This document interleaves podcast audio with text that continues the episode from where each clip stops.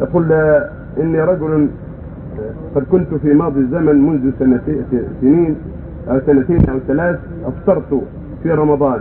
وكانت وكنت لا أميز في ذاك الوقت في تقوى الله وقد تبت إلى الله سبحانه وتعالى. ولا أدري كم علي من يوم صيام ولا أقدر على آه، عددها. فما الحكم وأنا محتار؟ وأنت تصلي؟ لحد قول تصلي؟ إذا كان يصلي وهو مسلم عليه يقضي هذه الأيام.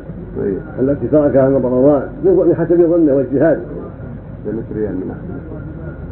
بحسب ظنه واجتهاده يقضي أيامها التي أفطرها في رمضان. أما إن كان لا يصلي ثم تاب الله عليه فالتوبة تجب ما قبلها لأن اللي ما يصلي كافر. وإذا تاب ليس عليه قضاء ما فات. عليه التوبة الصادقة والندم على المضى والعزم الصادق ألا يعود فيما هو عليه من الباطل والتوبة تجب ما قبلها.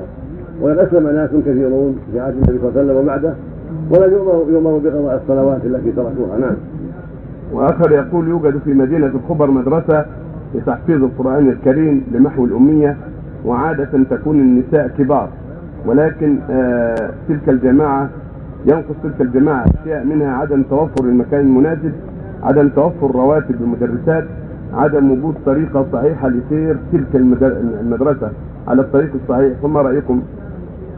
نظر الناس ينظر في شاء الله يكاتب أهلها أو يكاتبون الله نسال اما أما المدرسة لا نسال عنها جماعة الخير هناك وننظر الأمر إن شاء الله.